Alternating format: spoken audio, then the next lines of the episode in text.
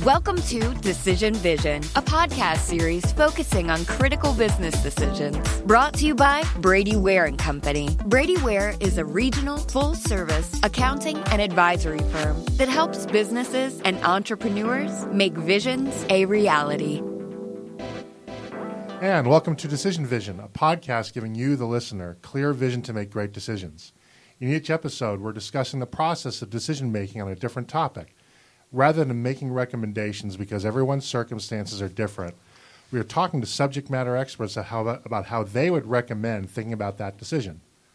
Hi, my name is Mike Blake, and I'm your host for today's program. I'm a director at Brady Ware and Company, a full-service accounting firm based in Dayton, Ohio, with offices in Dayton, Columbus, Ohio, Richmond, Indiana, and Alpharetta, Georgia, which is where we are recording today.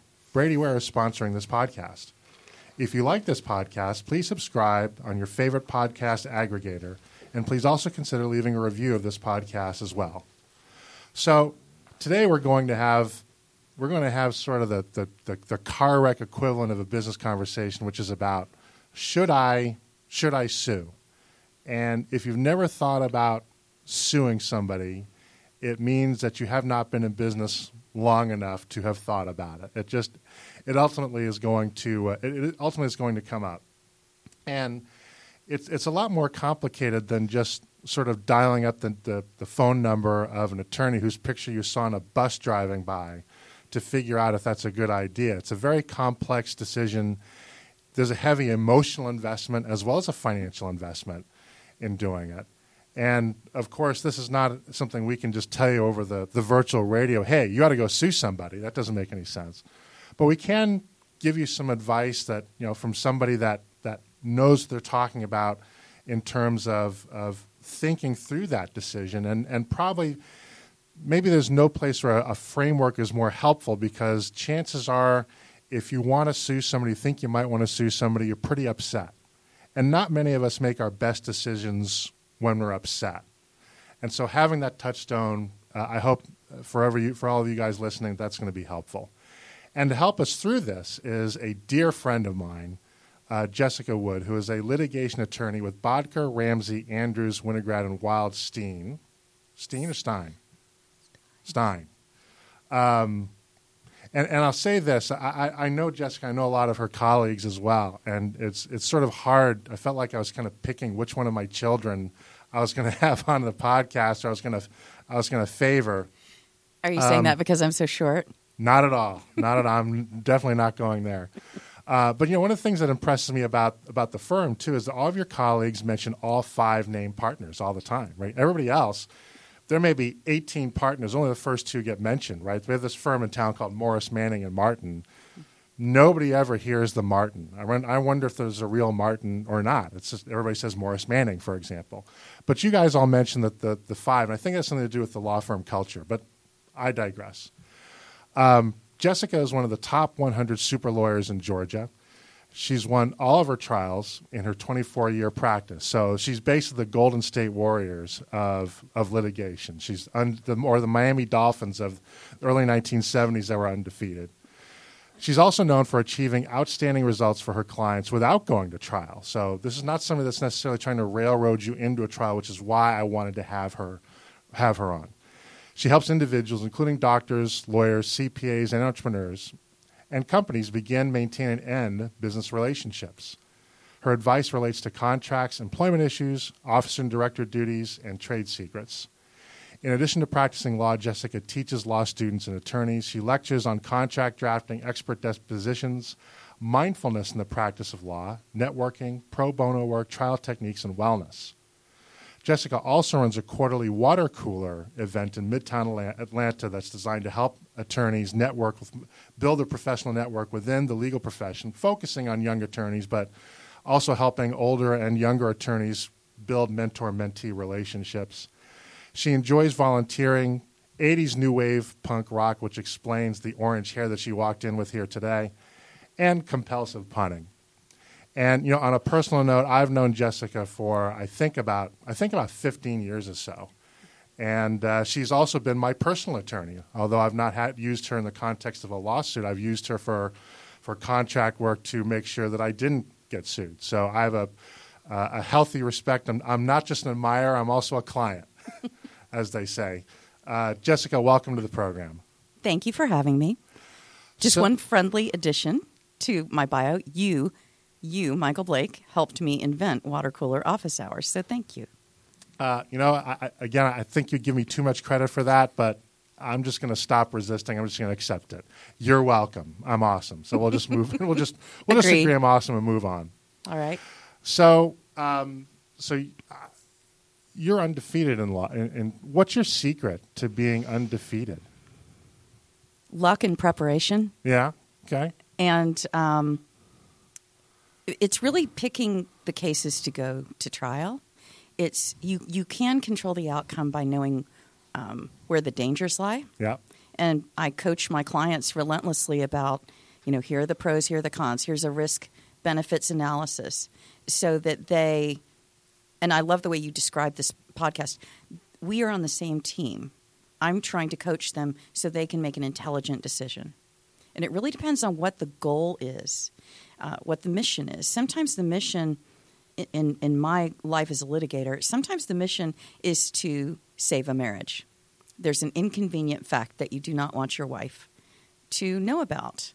And so that person's going to be incentivized to not sue or to get out of the lawsuit by settling on reasonable terms. Sometimes the mission is to teach the other person a lesson so that they do not commit this business sin that they've committed again. Uh, sometimes the mission is to punish and deter. Sometimes the mission is to save the company. So every decision we make, every bit of analysis that we do is around what is that end result that we want to see. So, I mean, a lot of this, I guess, and we'll get into this as we really jump into the questions here. But is it fair to say a lot? You know, a lot of litigation is knowing when to hold them and knowing when to fold them, Yes. right? Because To sometimes quote I've heard- Kenny Rogers, There yes. you go, and can't go wrong with that, right? So, Right. I mean, that's not punk rock, but so, um, but you know, there is such a thing as overplaying your hand, Absolutely. which, right? Can can be irresponsible and can really blow back in your face, right? So, Yep. you know you want to you want to understand sort of the certainty of your outcome so with that let's talk at the very beginning right and the first question i have i think really gets to probably the first question you the first call you receive from a potential client they're mad they're upset they're frightened maybe some cocktail of all three and plus two other things i can't think of right now Chagrined. at what point chagrined nonplussed Yes. at what point at what point does that emotion get converted into a, a serious discussion about taking this from a garden variety i'm mad kind of dispute into potentially a court of law One approach that I've used with some success with clients is telling them, I want you to sleep well at night. I want this business issue to stop haunting you at a certain point so that you can go forward and be successful. People don't come to see me on a good day, they don't come in to tell me how well their business is going. that would be weird It would be really, you know, I would love it, actually. it would be delightful. Um, but so they're coming to me on their worst day. A nightmare has occurred. Something awful has happened. Someone may be about to sue them, or they, or as you said, they're furious. They performed a bunch of work. Um, the someone got what they wanted out of them, and now they refuse to pay. And it can be very consequential for small to mid-sized businesses. So they are. Um, I think you mentioned the cocktail of emotion, um, and I think you're dead on. And so I always want people to have a to take a deep breath. Um, I always urge them, you know, let's talk and let's let's go away from this. Spend the weekend, go to your child's dance recital, and then come back and tell me how you want to do this. Um, of course, we always have to look at timing. Um, there is a statute of limitations that may apply. Uh, the quickest one is defamation, that's one year, um, on up to breach of a written contract, which is six years. So there's a lot of time for that anger to cool. And I, we also have to look at the, the life cycle of a lawsuit, which could be, it's going to be 18 months to two years. I have, I have a case right now in Knoxville that's been pending for five years. But I'm the defendant, so I'm okay with that. right we can take as long as we need. Um, and, and and so that you know, I, I think it's not by accident that that the honorific of attorneys is often counselor, because one thing that that you and I have in common, your profession and my profession has in common, is that we are counselors, and I don't think that's not what they teach me in business school. I don't know if they teach that in law school either necessarily. They don't, unfortunately. But but you do have to have a certain way of managing anxiety and managing emotions to kind of get to the root of of the problem and and make the problem manageable. Right? Is that is that yes. fair to say? Yes, we break it up into smaller components. Um, often these things are inextricably bound, um, but there's a lot of untangling that goes on, and a lot of the times, this bears noting, a lot of the times I have to be cognizant of the fact that a portion of my client's anger is with themselves. And so I have to be somewhat deft and delicate around that. Um, you know, we can't change the past. So frequently I will say to a client, um, you know, we can't change what happened then, but what can we do today? What can we, what can we do tomorrow? Um, another question that I ask along the road is Do you care about this? I'm involved in a negotiation right now um, where it came down to a stapler. It's not about the stapler. I, I would the guess stapler, not. I don't think. it's a proxy for something else. But at, you know, I, I will. I will sometimes give my clients a little bit of tough love and say, "Okay, you're paying me X number of dollars an hour. Do you want me to negotiate this stapler deal for you?" Right, and, And then they'll hour, be like, "Oh, wait a minute." in an hour you could have gone to Office Depot and bought a hundred staplers. Ex- exactly. I'm like, "Here, take my stapler."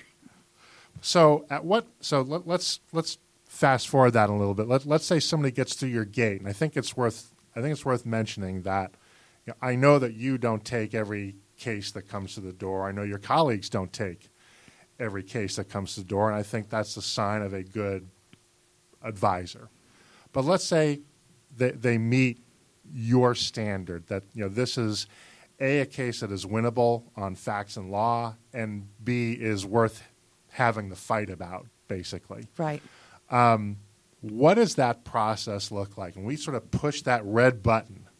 What does that pro- What do the mechanics of that process look like? Well, it so there's something that leads up to the process. I will frequently say to the client, "I want every piece of paper that relates to this. I want every text. I want you to tell me every scary thing. I want you to tell me every embarrassing thing." And it goes back to what you said about our roles as counselors. We as humans want to impress each other. And so uh, frequently what can tank a case is what a client does not tell me. And so I try to be very kind and gentle and say, you know, there's no perfect case. If you think there's something stunning and bad out there, I really, really, really need to see it. Because I can always help a client. I can always do my special brand of, you know, legal ninja. But I can't, and I can, and I can handle it live on the record as a surprise. But I can do a lot better if I know about it. So I'm, I'm, I'm simply just going to gather up everything. Frequently, I'll ask my clients to do a narrative for me, um, everything in chronological order. Uh, that can be enormously helpful um, because they're going to bottom line everything, even though I'm going to look at the documents behind the narrative.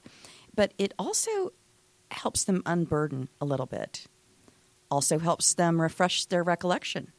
Uh, frequently, clients will say, as I was typing this 27 page, you know, eight point font, single space document for you, I remembered that one time where the bad guy did this thing.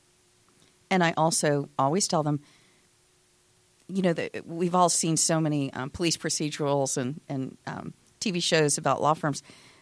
They will want to censor themselves and say something like, "Well, I can't, t- I can't tell you about that. It's hearsay, hearsay, or what have you." I'm like, "Don't, don't, don't you worry. We'll, we'll, we'll fix that in the mix. Tell me everything.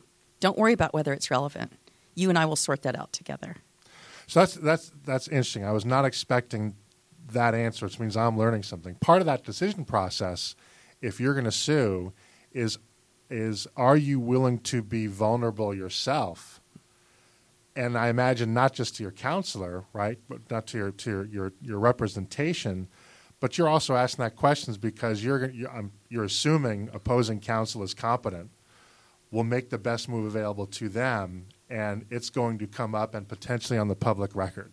That's correct. And if you're, so you got to think long and hard that you know, if push comes to shove, am I willing to have that out there? Is, the, is winning this case, is the price of having that out there a price I'm willing to pay to win this case? Yes, And sometimes maybe it isn't. that's I right. Imagine, right? That's right. I mean, have you ever had a client say, you know, you need to know X, Y, and Z, and they, they kind of say, you know what? If I got to disclose that, it's not worth it. Absolutely. Okay. And the issue that comes up the most frequently would be what I would delicately call a relationship overlap issue, where you're engaged in one marital relationship, but there's another relationship that occurred simultaneously, or a couple of them. An uncomfortable Venn diagram. Yes, a very uncomfortable Venn diagram. Okay. so, um, n- uh, but you provide a nice segue, so thank you for that. One of the first things you do is you ask, in effect, for a data dump. Yes. Right? Everything Yes. on analog paper, digital paper, and otherwise. And texts, How does that. and Facebook and, posts, and social media. uh, all that too, right? If it's out there, it's out there, right? Absolutely. And certainly cheaper if the client provides it to you, then you have to go scrape it somehow. yes. right? abs- So- Yes. So how does all that work? I mean, you, know, you mentioned police procedural. So everything I know about the law, I learned from basically NCIS and T.J. Hooker because I'm in the tank for William Shatner, and I just admit it. I have a problem. I admit it.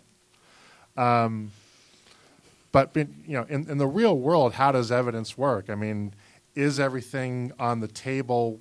What kind of stuff does get excluded? I mean, how, go through the mechanics of how, how evidence works in a trial scenario. Sure. It's it's a multi-step process. So in a lawsuit there's going to be a complaint and then 20 to 30 days after service depending on if you're in state or federal court there's going to be a responsive pleading which could be an answer and could be a counterclaim. So that's always something you have to keep in mind. And then there's a discovery period. And again, state versus federal, it's going to be about four to six months. Frequently, it's going to get extended because it's unwieldy and it takes a long time. So, everyone's going to exchange documents, they're going to pose written questions, then you're going to be deposed. So, that's all of these pieces of paper all become evidence, could conceivably become evidence. So, at the discovery stage, you're not really looking about, you're not really looking at whether something's admissible. So, it's a little more free range. Um, at the trial stage, however, there are going to be many motions filed. They're called motions in limine. You're going to file motions to knock out certain evidence because it is it it is you know irrelevant. That's a big one. Um, it, it's actively harmful and can uh, bias the jury in a way that's inappropriate. And so, what comes in and what comes out is going to be up to the judge. Uh, I will tell you a very interesting evidentiary issue that's arisen recently is what do emojis mean? So Huh. we're seeing more and more. You know, when we think of a contract, we think of uh, something with very formal language and whereas and, and things of that nature drafted by an attorney. Well, most of my messy cases don't involve that. It's it's the old spinal tap. You know, they drew it on a napkin and, and crayon, Right. and that leads to problems. Uh, well, now you might have a contract that's a series of letters or emails or texts, and people are less and less formal in how they communicate. So, you know, what does that winky emoji mean? Does it mean that that's really the deal or that you were kidding? So, we're starting to see this show up as an evidentiary issue, That is a very pivotal one, isn't it? That is fascinating. So a thumbs up emoji could be, I guess, construed as acceptance of a deal, right? Absolutely. That's really interesting. So, so, watch your emojis, people. Um, yeah, wow, boy, um, nothing but smiley faces now, or maybe just just sort of the straight face, actually, just non-committal.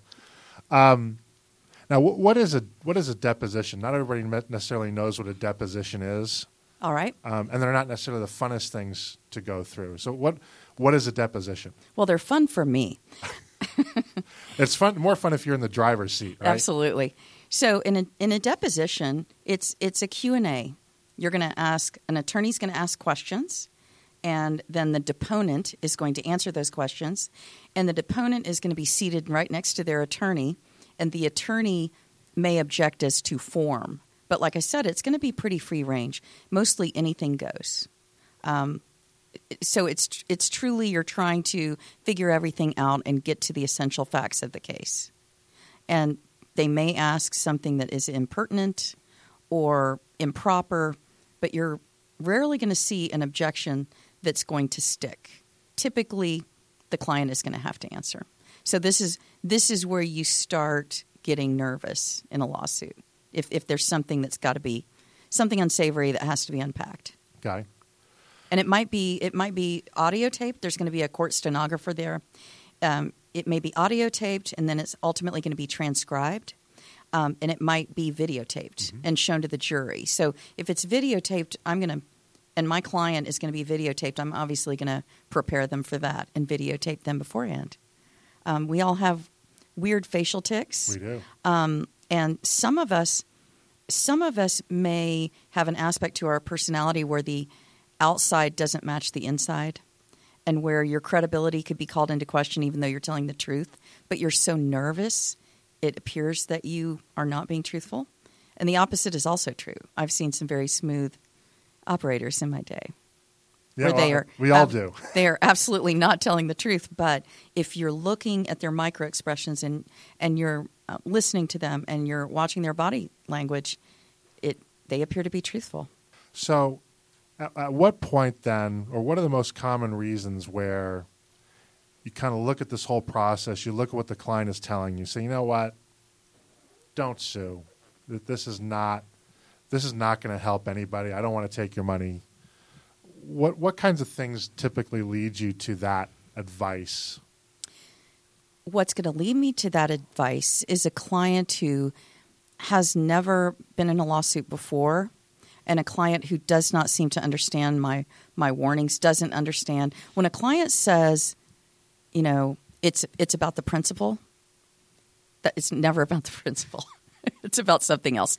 When when a client wants a victory that to me seems unseemly or inappropriate or something I'm not going to sign up for, I'm going to show them the door. If someone walks in and says, it's not enough for me to win, the other guy's got to lose and he's got to be humiliated be in front of the earth. world, I'm not going I'm not going to do that. Why? It's I find it wildly inappropriate. It will take a portion of my soul that I'm not willing to give. And that's just not how I'm going to do business. And not for nothing, it's it's it's destined to blow up in everyone's face. It's just not not an appropriate mission statement in in my view. Now, I want to pause on that and kind of go off the script because I think that's a really important discussion point. Because one thing that I have I have observed um, in, in the litigation process, the few times that I've I've been involved, is clients will sometimes be frustrated because they don't think that their their counsel is mad enough, basically, right? And and they're like, you know, I'm right. Why aren't you pissed off about this whole thing? Why aren't you leaping across and ripping out their throat and so forth, right? Um, why is why is it not a good idea to have your counsel get swept up in that? I have a saying, a mad attorney is a bad attorney. The calmest person in the room is the person in the catbird seat. So you actually, I, I would think the opposite. I would want my attorney to be very calm, cool, collected, and poised because they know something that everyone else in the room is about to find out. That they're really, really good, that they've got good facts, that they have marshaled for their client, and that they've got solid case law. So I don't, I don't believe that yelly attorneys are good. And when I find one on the opposite side, I actually know instantly that they do not have what it takes. Well, that makes sense, right? You know, to me, I always advise my clients, no matter how mad you are on the outside, on the inside, always be the adult in the room on the outside, because at some point, somebody is somebody outside may be determining your fate, and it does. In my experience, it does not impress a trier of fact to have somebody that's just a blowhard, blow Not your stack bully kind of. not only that, it will it will it may infuriate the judge, it may infuriate the jurors, it might infuriate the bailiff or the court stenographer in the courtroom. you can make a lot of enemies really, really fast by engaging in that kind of vituperative behavior. I don't, I've never, honestly, I've never seen it serve anyone. And when I do see it, I just sit back because I know I'm winning Yeah, when that happens. That's right. No, nobody gets upset because they're winning so much, right? Exactly, exactly. It comes, it's fear based, right? Someone feels insecure, or that is, or they've been bullied, and this is how they walk around in the in the world, which must be very exhausting. And, and I'm sorry for them, but I, I just I've never seen it gain an advantage for a client. Now, passion, yes, I am passionate in the courtroom. I take umbrage at things, but I just do it in a quieter way. Um, and I should also say, you know, attorneys come in all shapes and sizes. We all have our own level of emotional intelligence and our own skill sets and our own personalities. And I, I think we should bring our personalities to the table, whatever whatever that looks like. Um, you know, a lot of people when they see me, I'm diminutive. Um, you know, I'm kind. I offer people snacks and coffee, and sometimes they think I'm a human marshmallow, and they find out very quickly that that's incorrect. You're just luring them into the trap. I am absolutely. Come hither. So, a, a, a question almost any client is going to is going to come to the table with, and one of the sources of their anxiety, frankly, and I know you encounter this, is can they afford justice? Right? It's one thing to have a problem you'd like to have solved. It's another thing to be able to have the financial wherewithal to solve it. Um, and going into a judicial process ain't cheap, right? A, fr- a friend of mine years ago told me it's expensive to be mad. That's just kind of all there is to it. It's it's the most expensive anger you can feel. You are better off axe throwing. right. I think that's like thirty dollars per hour. right, Not at people, at Not at people. wooden targets or Yes. trees, something, right? At a target. how, how do you play a role in helping a client understand that? And you know, maybe there are times when a client does need to f- financially extend themselves because of the benefit the other po- other end of the rainbow. And in that conversation, does that add extra pressure on you, knowing that the client is extending themselves because they're literally putting their faith and some of their financial stability in your hands to produce that outcome a year or two down the road? Am I making sense? Yeah, we're making total sense. So how And- do you navigate that? So we would have we would have a budget. Frequently, we blow past it. It's just like construction, right? It's going to take you know twice the amount of money as predicted and, and three three times the the length of time, right? It's always going to blow past that. Um, going back to a question you asked earlier about when would I show a client the door? If a client told me that they were going into their children's college fund, I'm I'm I'm not going to do that.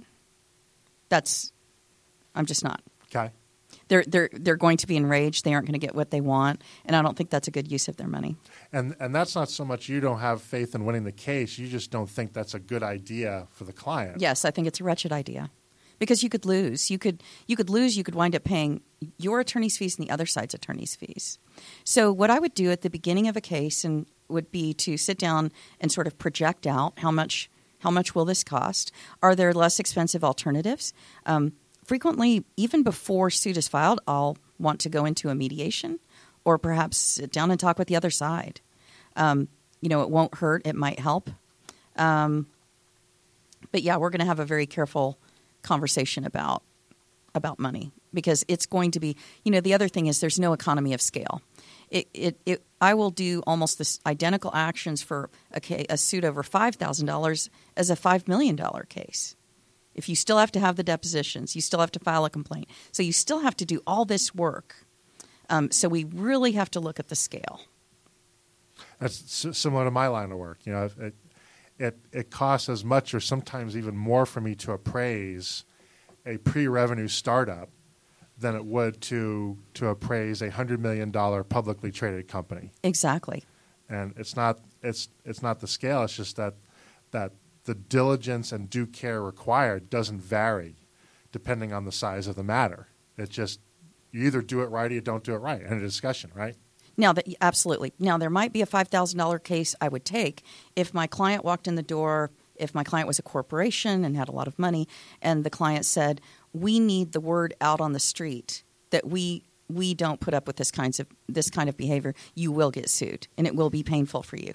Something like that, that's a noble cause and that's a good use of money. Um, frequently, I actually send my client to their tax advisor. Uh, whether it's an individual or a corporation, you know, are attorney's fees going to be deductible? And what are the tax ramifications of what you may have to pay for a claim or a counterclaim? Okay. Now, what about contingency fees? We all, you know, we all hear about attorneys that will take a case on a contingency fee. One, I mean, is that does that happen, or is that urban legends like roving bands of surgeons that steal kidneys when you're drunk and dump you in a bathtub, or is it, you know, does it only happen in certain areas of law like personal injury? T- talk a little bit about that. Is that a realistic expectation in a, in a in a commercial civil litigation context? It is. It, it, it is a rare attorney who will do them. Um, and I'll tell you when they might be inclined to do them. So if you have a vanilla breach of contract, you can get compensation for that, for the breach, and you can get attorney's fees and expenses. Um, but to get the numbers really pumped up, to get punitive damages, you cannot get punitives on a breach of contract. You can on a tort. So a tort might be tortious interference with business prospect, or it might be defamation, or it might be trespass, something of that ilk. Assault, battery, Fraud. fraud. All of these can be torts. So you could have fraud in a you know director officer case, for example. So you might be willing, you might be able to find an attorney who would take something involving fraud on a contingency because the punitives are going to be in an amount to punish and deter and are going to be somewhat tied to the worldly circumstances of the defendant. So you might be able to find someone to do that. The incentives are going to be a little bit different in terms of how that attorney is going to behave. Okay. They, they may be in a bigger hurry. They may really want to settle for some certain. Um, they may be super aggressive because they want to get it in or they want to get to trial by the end of the year, if that's possible. Uh, but I've also seen cases where the other side, I suspected they were on a contingency fee basis and they were not pushing hard at all, uh, perhaps because they had too much going on. So it's difficult to predict what kind of business incentives there are going to be when you have a contingency fee attorney. But they are very, very rare. I can tell you that. It contingency fees are more common in personal injury. Now we're, we're talking about And, and plaintiffs, sorry to interrupt, Okay. plaintiffs' employment. Those are frequently done on a contingency, right. Okay. Yeah. uh, it, which makes sense. You know, you've just lost your job. You, you don't have any Right. money for attorney's fees. Right. Okay. So uh, switching gear just a little bit, um, the, I, I think I think there's a con- there's a conception or a concept that if if we are suing somebody, then this automatically is going to end up in court at some point. Is that true, or how, how many of these how many of these these cases actually make it in front of a judge and a jury? Very few. So, first of all, I would want to look at the contract to see is there an arbitration provision? So, arbitration is basically you're going to pay the judge in your case. You're not going to have a jury. Um, it's going to be swifter and more expensive because instead of your tax dollars paying the judge, you're paying the arbitrator or arbitrators That could per be more hour. than one. Yes, I once had a, an arbitration where you had the deal was if the two sides couldn't agree on an arbitrator, and of course they could not, each one would choose an arbitrator, and those two would choose a third arbitrator, and all three arbitrators would hear the case. And that is what we did. Wow, Yeah. that's a fast running meter. Oh my gosh, yes, and we won, thank goodness. Uh, but it was it was very very uh, expensive. But I'll tell you this: the arbitrators, when you're paying an arbitrator, they're going to read every word. You're going to um, brief the issues before you walk into court. Um, it's a little bit wild westish in terms of evidence because the, they they know what they should pay attention to and what they shouldn't. Um, so that the first the threshold question is going to be: Do you have an arbitration provision? Then the next question is going to be: Is it enforceable? Um, otherwise, it, it is a long road to justice. As I said, it can be 18 months, 24 months, five years. So you are going to wind up in court along the way, perhaps for hearings or a status conference. But to get to trial, it takes a long time. Frequently, frequently the judges will order you to mediation because the you have to look at what the judge is trying to be efficient with these public funds. They're trying to get cases off their calendar. And so there's big incentive to settle. Uh, you know, I, I want to ask you about that. In fact, I am familiar with the fact that judges want to, they do want to get it off their calendar, and mediation is often a step. Have you found mediation frequently to be effective? Yes. Really? I have Okay. had, I have a 100%, there's an asterisk here Okay. for sports fans. you had steroids? yes, I did steroids. Um, no, I used my hulkish anger to get through it. Um, I have a 100% success rate in mediations. The asterisk is it doesn't always settle that day.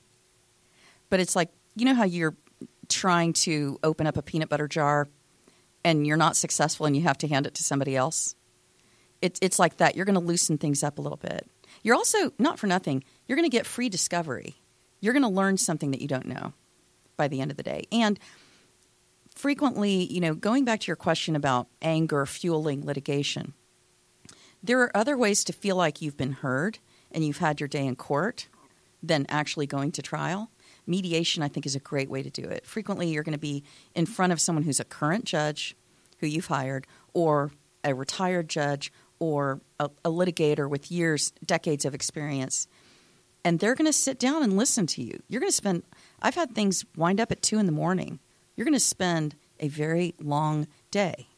But your client can bring up things that you don't feel are, perhaps aren't relevant in the case, but are important to the client. and so this is, there's, a there's a Going back to the element. stapler, going back to the stapler, the gosh darn stapler. I'm furious about the stapler. I'm never going to look at a stapler the same way now. wanna- I'm going to have issues with stapling. In fact, I may have stapled my last thing. It's all going to be paper clips and thumbtacks from now on. There's always a stapler in every case. I have a case right now where there's a stapler. I mediated a, a case to successful conclusion a couple of months ago, and it was all about the social media of a non human animal. That was the most important issue. So you never know. There's a staple, but there's some version of a stapler in every case. Okay. But it's it's rosebud, right? Yeah, that's it right. has meaning. Yeah. It has meaning to the client, and I don't. Um, I, I'm I'm not going to look askance at that. Sure. I, I, I must respect it. Well, it's, it's part of the fact pattern at the end of the day, right? So, Yes, I mean, it wouldn't be the way I ran a railroad, but it's not my railroad. exactly. So, um, got time for a couple more. I, I could have a two-hour conversation with you on this, but I can't afford your rate, so I've only got time for and budget for another couple of questions. Um, but one question I, I do want to ask is at, at a sort of a high level, what is the best way a client can maximize your value to them? How does a client make sure you're in the position to be most successful for them? That's a great question. Give me everything at the front end, or as much as you can. Partner with me, collaborate with me on coming up with your narrative. Be available. Don't. That's another thing we haven't talked about. Once you file a lawsuit, you can be hailed into court at any moment, and the court does not care if you're on spring break with your children. So, so that's another thing. You're you're giving up time, but you might be giving up something intensely personal as well. Um, I want my clients to be responsive, to get back to me quickly. Um, in general, I want to get some forward momentum on a case. There are rare times where I will ask my client, "Do you want me to refrain from acting? Do we want to just hang out and see what the other side's going to do?" So there are appropriate times for um, silence and not doing anything. But in general, I, I need, just need the client to be available to me. I have clients who I will pose a pivotal question, or the other side will ask them for uh, when can we have deposition dates, and they will become ostriches. That that's a client I'm going to fire. Okay. Um, there are lots of people out there who do what you do. Same with me. Lots of people out there who do what I do. And as you said, all, all attorneys are different. They bring their different strengths and weaknesses to the table.